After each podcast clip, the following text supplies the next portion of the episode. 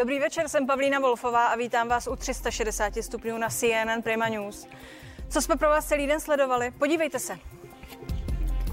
V červnu se bude hlasovat o nedůvěře vládě. K čemu to bude čtyři měsíce před volbami? Zvlášť když víme, že Miloš Zeman nechá vládu Andreje Babiše i bez důvěry dovládnout. Slovo dostanou Vojtěch Pikal z Pirátů, Jan Skopeček z ODS, Jan Hančíř z SPD a Jaroslav Bžoch z ANO. Lídři pěti opozičních stran se shodli. Chtějí společně hlasovat o nedůvěře vládě. Byly to napínavé a zdlouhavé debaty, ale nakonec se dohodli. Co z náhlého souladu vyvodit vzhledem k nadcházejícím volbám? A kdo bude příští premiér? Politolog Jan Kubáček bude hostem 360 stupňů. Hnutí Hamas vyslalo do izraelského vnitrozemí za 24 hodin už víc než tisíc raket. Zabili nejméně 6 lidí. Při izraelské odvetě zemřelo víc než pět desítek palestinců. To, co právě v Izraeli sledujeme, vypadá jako válka.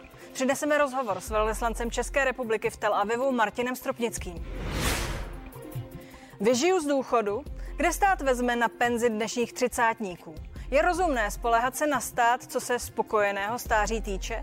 Budu se ptát Michala Pícla z Ministerstva práce a sociálních věcí, šéfa odborů Josefa Středuly a Jana Skopečka z ODS.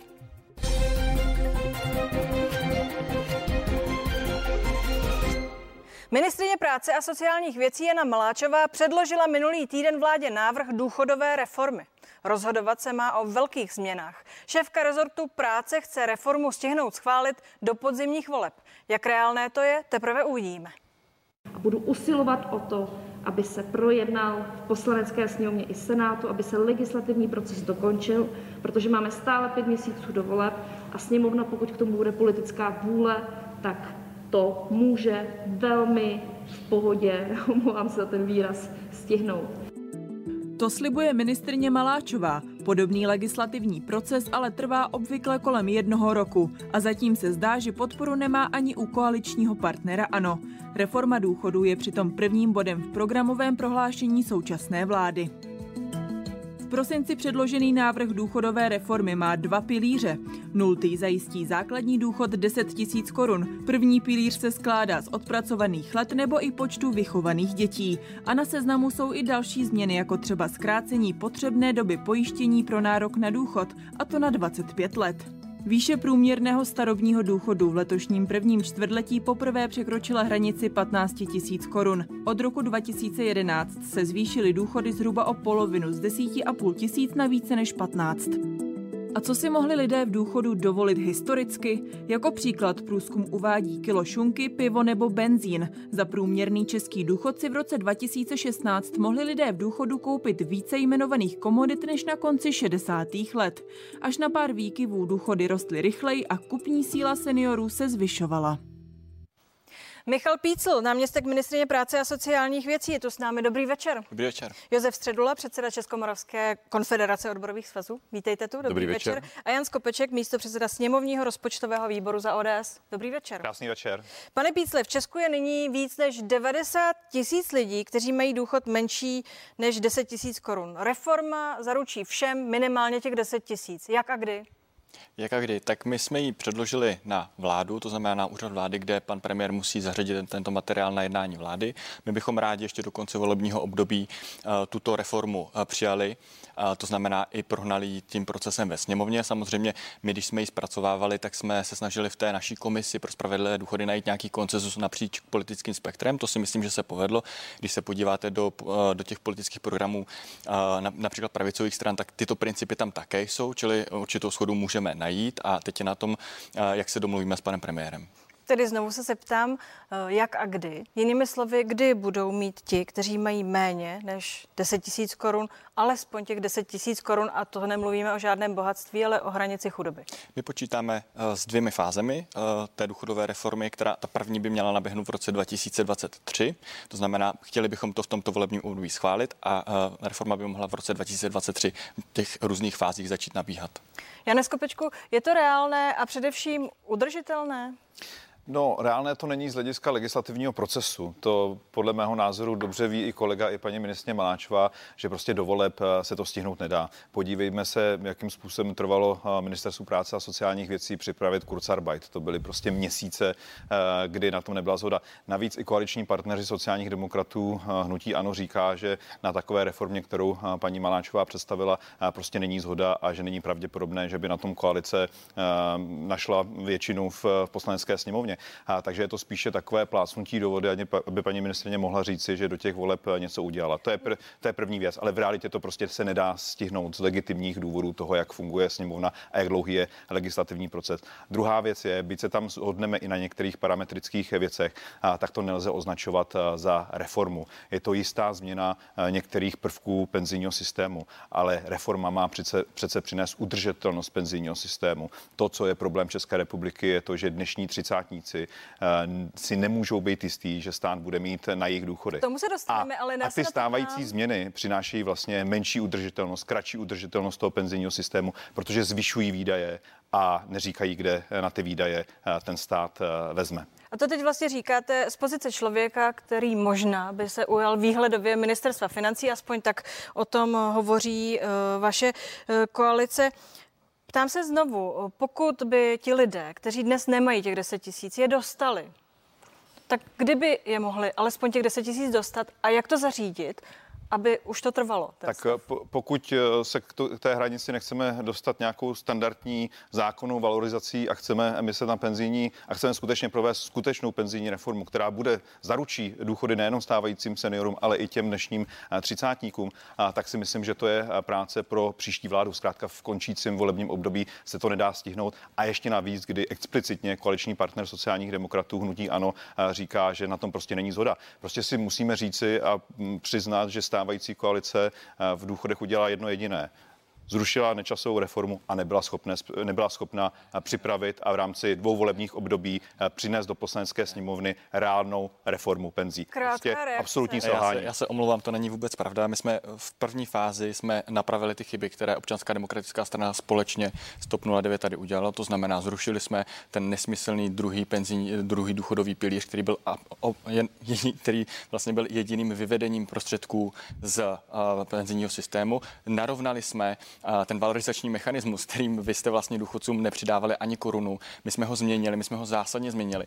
A dále jsme tam vlastně i díky pozměňujícímu návrhu Romana Sklenáka přidali ten rezervní fond na důchody, který je dnes ve státních aktivech. To znamená, pokud máte v jednotlivých rote, eh, letech přebytek na důchodovém účtu, tak se, eh, tak se ukládá a může se eh, později Pánové, vlastně použít. Čili my jsme udělali řadu, řadu změn. Ta nečasová reforma přinášela víc peněz to do, penzijní, reforma, to bylo do penzijního systému. Prostředků. Kolegové, nechte mě domluvit, já jsem taky neskákal do řeči. To jsem ještě nic Kole... neříkal, pane Skopič. Prosím? To jsem ještě nic neříkal. Ale já to říkám. Jako prosím, to končete to. Uh, zrušili jste uh, jakýsi návrh nebo jaký schválenou penzijní reformu. Mohla být nedokonalá, mohli jsme se bavit o tom, jak ty parametry upravit. Vy jste ji zrušili a za 8 let jste nebyli schopni připravit reálnou penzijní reformu. Přicházíte s ní pár měsíců před volbami a to ještě v takové podobě, která, která zkrátí udržitelnost penzijního je. systému. A dnešní 30. Pane poslanče, pane poslanče, tomu se dostaneme, budeme se k tomu vracet, pánové. Pan Středula by měl dostat slovo, tu jednu větu, ano. Je, je v takové podobě, že jste ji obsali do svého, do svého programu do voleb a ještě se k tomu nepřidali ani ty zdroje, které vy říkáte. Naopak z nich ještě eh, ve vašem, možná si ho přečtěte,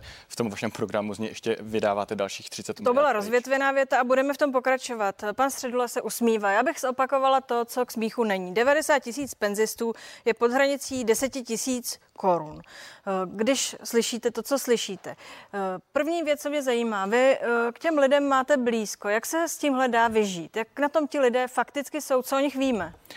Eh, to je hodně dobrá otázka a je základní. To znamená, aby ten, který poctivě platí celý život, měl důstojný důchod a mohl z něho slušně vyžít. Protože 10 tisíc korun eh, nezáleží jen na tom, když vezmeme stávající systém, jestli byl zaměstnán a strhávalo se mu, ti to mají ty důchody nízké, ale potom je část společnosti, která platí nižší částky a chtěla by ty důchody mít vysoké.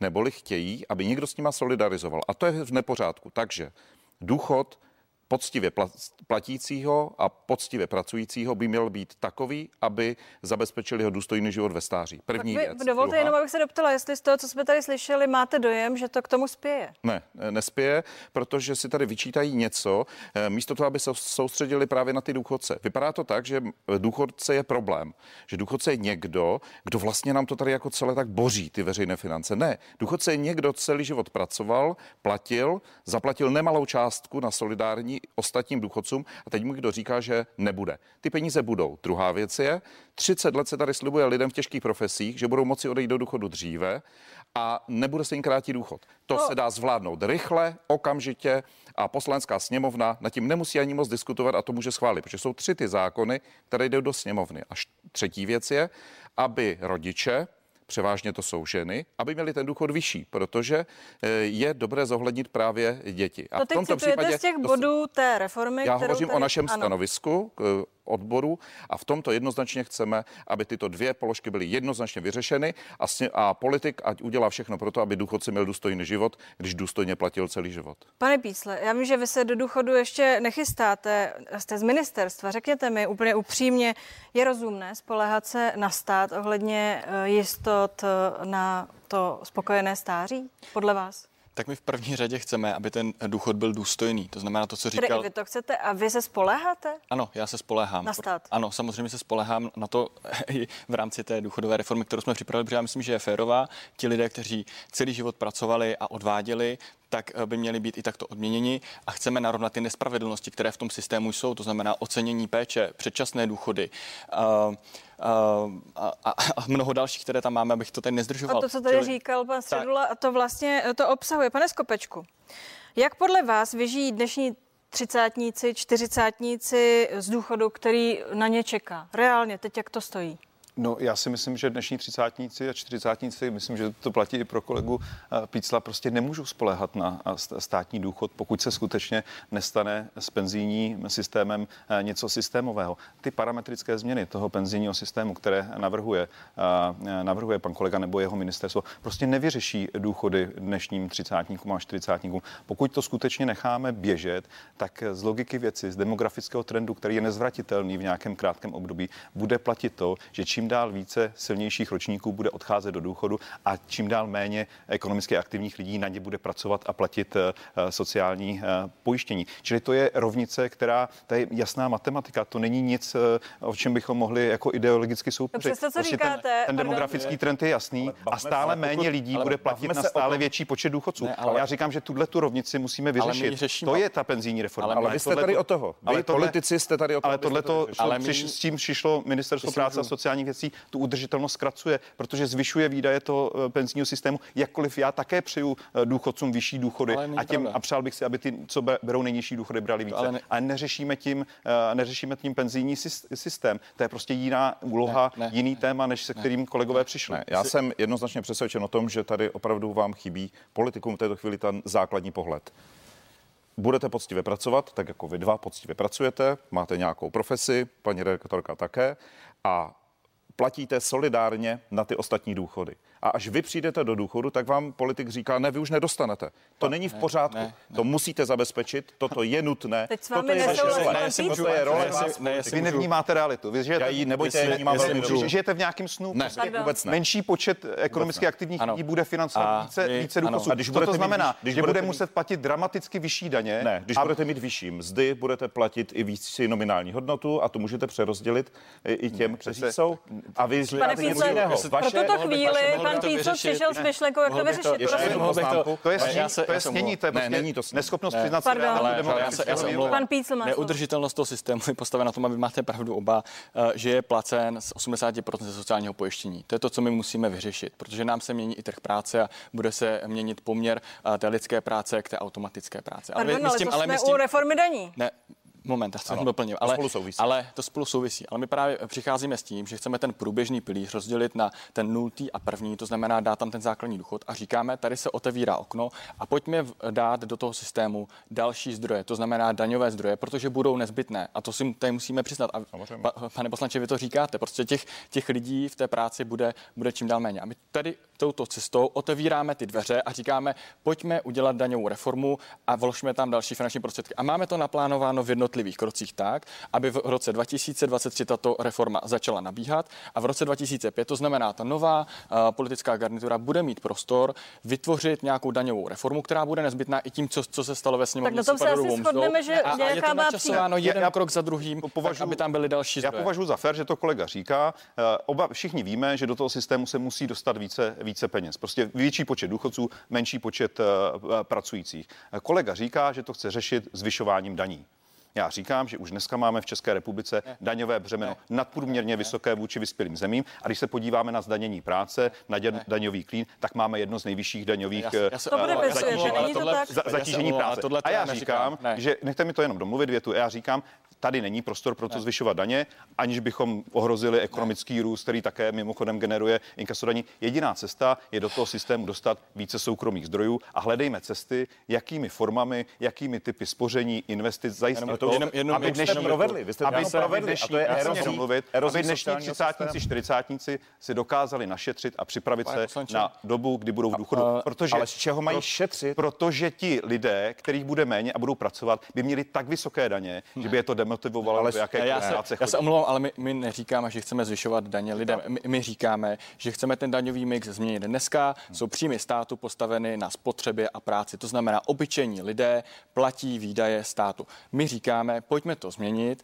a pojďme přesunout to daňové břemeno eh, z lidí, z normálních pracujících obyčejných lidí, kteří jsou tady stříháni ze všech stran jako ovce, na ten kapitál, který odsud odchází. Je to 270 miliard ročně přiznaně a stejná částka ten, těch nepřiznaných a chceme prostě progresivní daní právnických osob, chceme, uh, chceme sektorové to, daně a to, to jsou prostě ty zdroje. Ale a neříkáme, že budeme zvyšovat uh, to daně lidem. Daně, ne? Ne, ne, ne. Ta situace, ne. To, to, tak vy chcete zvýšit, vy ale chcete zvýšit daně firmám a řeknete, že to nejsou vyšší Ale chceme je zároveň také snižovat. To je za logiku. Chceme Poslední slovo, pane, pane Středlo. Není možné ale přece řešit budoucí daňový systém, nebo přesněji řečeno eh, celou tu kompozici, z čeho bude důchodcům dávány finanční prostředky, aby měli důchody, když budete snižovat daně. Výsledkem toho bude, že není z čeho přelévat. Takže v tom případě vy budete muset říct budoucím důchodcům, že budou mít méně, a v tomto případě.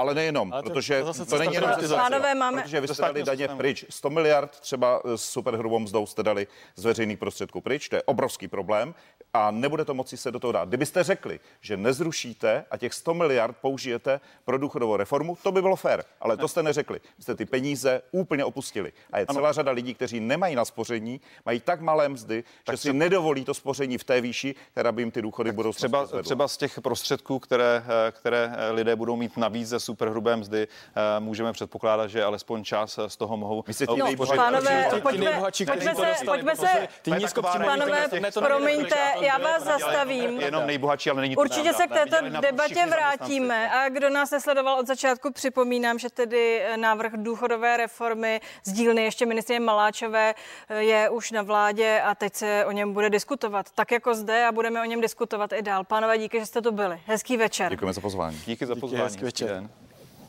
A my pokračujeme. Několik dní napětí v Jeruzalémě předcházelo tomu, co se z pohledu Evropy jeví jako válka. Je to největší konflikt mezi Izraelci a Palestinci od roku 2014. Teroristické hnutí Hamas vyslalo v uplynulých 24 hodinách do izraelského vnitrozemí víc než tisíc raket a ty zabily nejméně šest lidí. Při izraelské odvetě zemřelo už víc než pět desítek palestinců. Spojila jsem se s velvyslancem v Izraeli Martinem Stropnickým. Rozhovor s ním sledujte už za chvíli.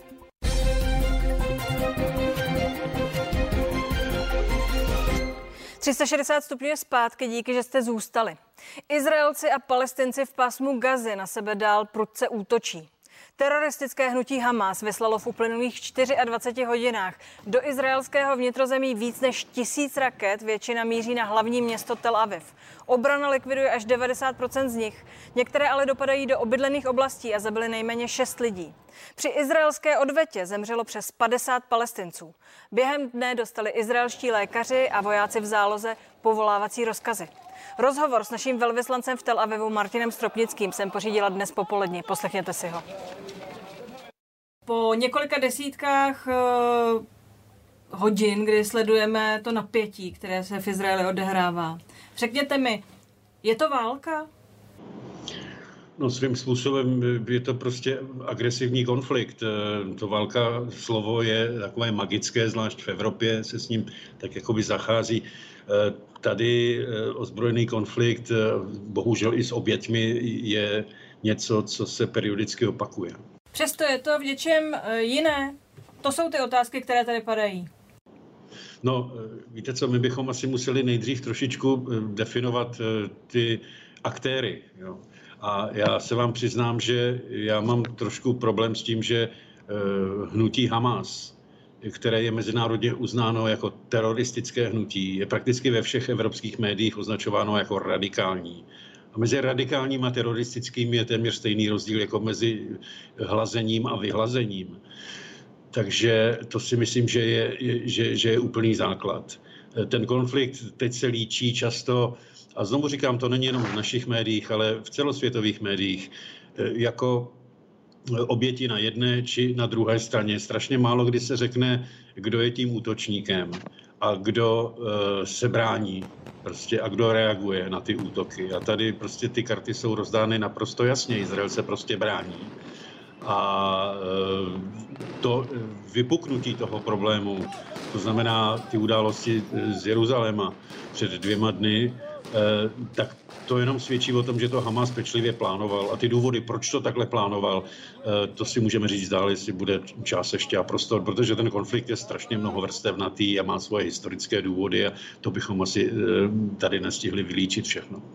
No a tedy, když se zeptám rovnou na to, pokud mluvíte, že to plánovali, na začátku toho příběhu, který se vypráví tady v Evropě, je pokus o vystěhování několika rodin z části Jeruzaléma. Předpokládám, že to je něco, co jen zastírá celou škálu problémů. Já s váma souhlasím. Tenhle ten krok, o kterém mluvíte, tak to určitě jako nepatří k těm slavným krokům jako místní politické reprezentace, to si dovolím tvrdit. A určitě to byla chyba při nejmenším taktická, ale možná i politická, či dokonce lidská. Tam je sporné, komu ty pozemky patřily, ale to teďko neřešme. Prostě 70 lidí bylo vystěhováno v době, kdy izraelská populace slaví znovu sjednocení Jeruzaléma po šestidenní válce v roku 67 a je to velký svátek, který samozřejmě přitahuje i radikály. Radikálové jsou taky mezi izraelskými občany, o tom není žádných pochyb. Na druhou stranu je tam ještě jedna, jeden souběh a to je konec Ramadánu. Pojďme si říct taky fakt, že Jeruzalém nebývá tak často cílem raket, že to je výjimečné z tohoto úhlu pohledu.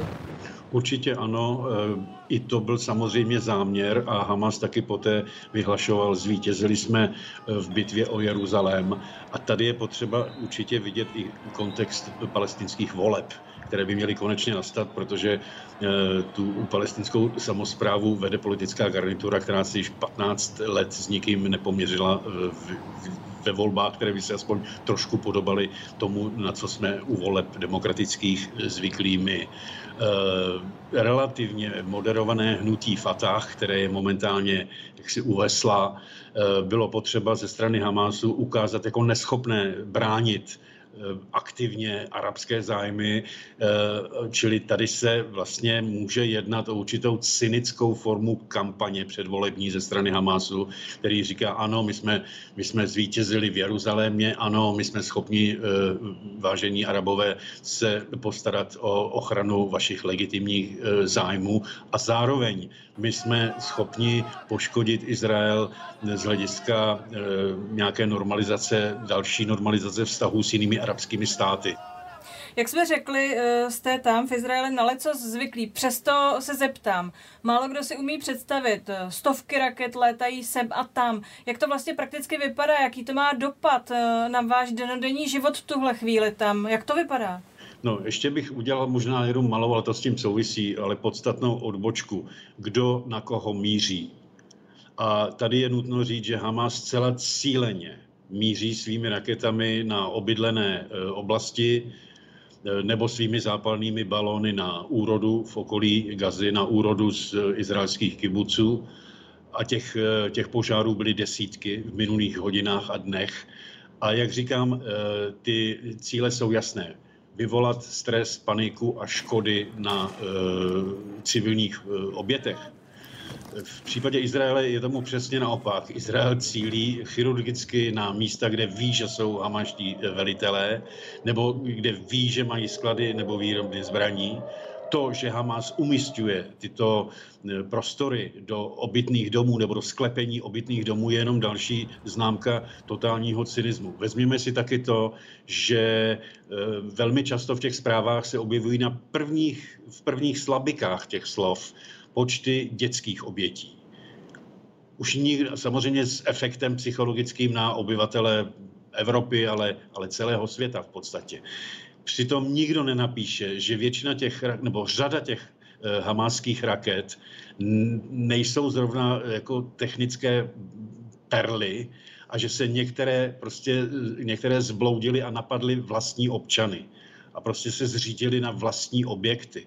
Protože se tak stalo třeba u některých vesnic arabských v, v, v Gaze Eh, míst, kde Izrael neměl sebe menší a nikdy by se tam těch útoků eh, nedopouštěl. Čili eh, je to, je, to, je to rafinovaná i psychologická válka, která operuje s takovým naším pocitem, že bychom snad měli pomáhat tomu slabšímu a že oni vlastně za to nemohou. Je to, je to vrchol politického cynismu. Jak to ovlivňuje náš život? No tak ovlivňuje to do značné míry, protože jenom tuhle tu noc, já nevím, kolik kolikrát jsem, asi čtyřikrát jsem byl v krytu. Eh, tady má většina objektů svůj vlastní kryt. Eh, pro dnešní den jsme zvolili takový polorežim, že na uh, ambasádě jsou jenom dva, tři lidé, kteří navíc bydlí v blízkosti. Na ambasádě máme solidní kryt, vybavený kryt, takže tam jim eh, nic nehrozí. Všechny místní zaměstnance, které taky zaměstnáváme Izraelce na ambasádě, tak ty jsme nechali doma a zbytek diplomatů je na uh, home officeu. Uh, nevím, jak dlouho tato situace bude trvat, ale předpokládá se, že ještě celý tento týden eh, bude poměrně ostrý, protože se blíží eh, takzvaná Nagba, což eh, arabové označují za den katastrofy. Je to výročí vzniku izraelského státu 1948. Čili už jenom z toho, že to je, že, že to je den katastrofy pro Araby, už jenom z toho čteme, jak složité jsou vztahy mezi těma dvěma populacemi. Eh, kdybyste si eh, troufl odhadovat, na jak dlouho tohle napětí eh, viditelné, kdy se budou vyměňovat stovky raket sem a tam vidíte v tuhle chvíli? Tak Izrael má tu protiraketovou obranu špičkové kvality Iron Dome, ale Hamas taky nezahálí a tentokrát použil takzvané barážové nebo přehradní, u nás by se řeklo asi kobercové Eh, nálety v tom, že těch raket vypustí několik desítek na jednou a potom ani ten aerodrom není schopen je všechny zneškodnit, ale pořád jsou na 90% zhruba zneškodnění, což je skvělý úspěch a jinak by těch obětí byly možná stovky.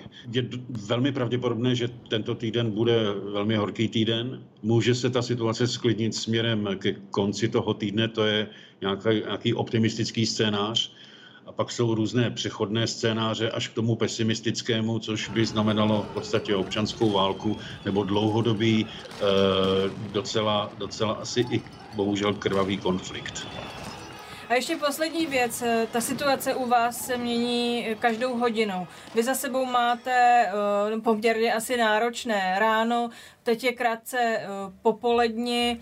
Uh, máte nějakou představu, nějaké instrukce, co se tedy má v příštích hodinách odehrávat, co je k dispozici, co není k dispozici a co je pro vás třeba základní informační zdroj v tuto chvíli a pro vaše lidi? Tak pro mě je eh, základní informační zdroj komunikace s místním ministerstvem zahraničí, které musím říct, že se chová velmi jaksi v tomto ohledu vstřícně, že se snaží s námi být, ať už je to protokol, který nás upozorňuje na ta bezpečnostní rizika a jak máme prostě reagovat a že nemáme podceňovat sirény a podobně.